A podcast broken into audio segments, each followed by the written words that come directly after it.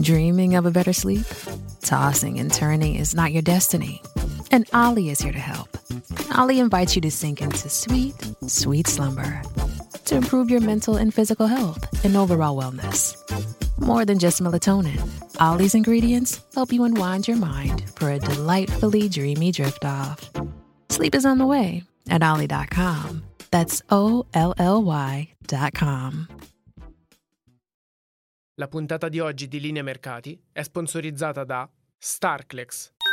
Podclass, i podcast di classe editori. Test trimestrali quasi superato, settimana prossima tocca alle big tech e poi un anno esatto dal primo rialzo BCE, l'inflazione che in Giappone non si raffredda e poi troppi ruoli per Elon Musk e infine tutti pazzi per Messi. Cinque cose da sapere prima dell'apertura dei mercati.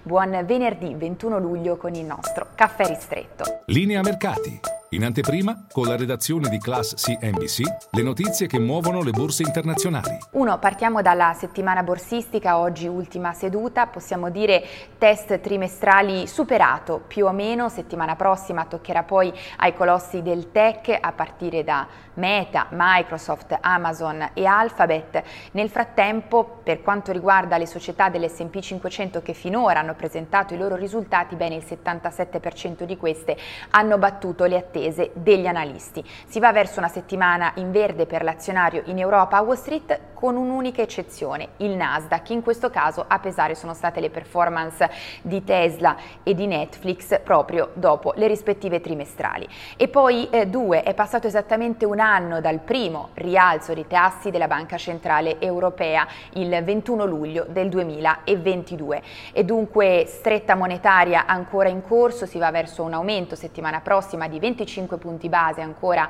a Francoforte. La grande domanda invece riguarda settembre, se Christine Lagarde deciderà per una pausa o meno o se per un ulteriore eh, rialzo. Se andiamo a guardare, a confrontare la stretta della BCE con quella della Fed e della Bank of England, possiamo dire che la stretta sì a Francoforte è stata aggressiva, ma non come le altre due banche centrali oltre Manica e oltre Oceano. La grande domanda ora è se gli effetti della stretta sull'economia della zona euro si sono manifestati appieno o meno e dunque se siamo ancora in tempo per evitare una recessione o meno.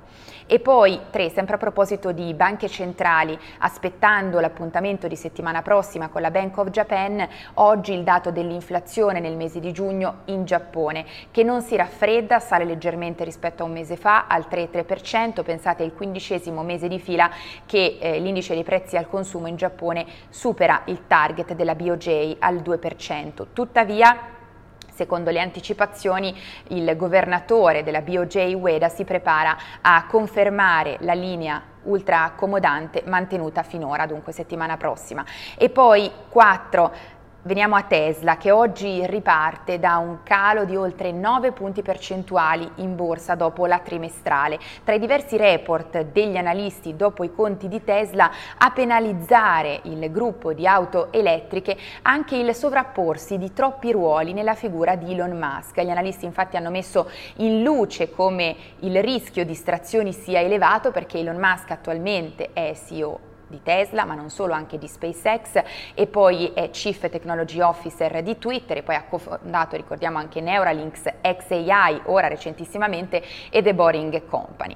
E poi 5, concludiamo con Messi, tutti pazzi per Messi, potremmo dire letteralmente perché questa notte, nella notte americana, debutta con la maglia dell'Inter Miami, pensate che i biglietti per assistere alla partita del suo debutto sono arrivati, secondo la CNN, a costare fino a 110 mila dollari. Intanto a festeggiare è anche Apple che si è aggiudicata i diritti per trasmettere in diretta le partite della Lega americana sul, in streaming sulla sua piattaforma Apple TV Plus.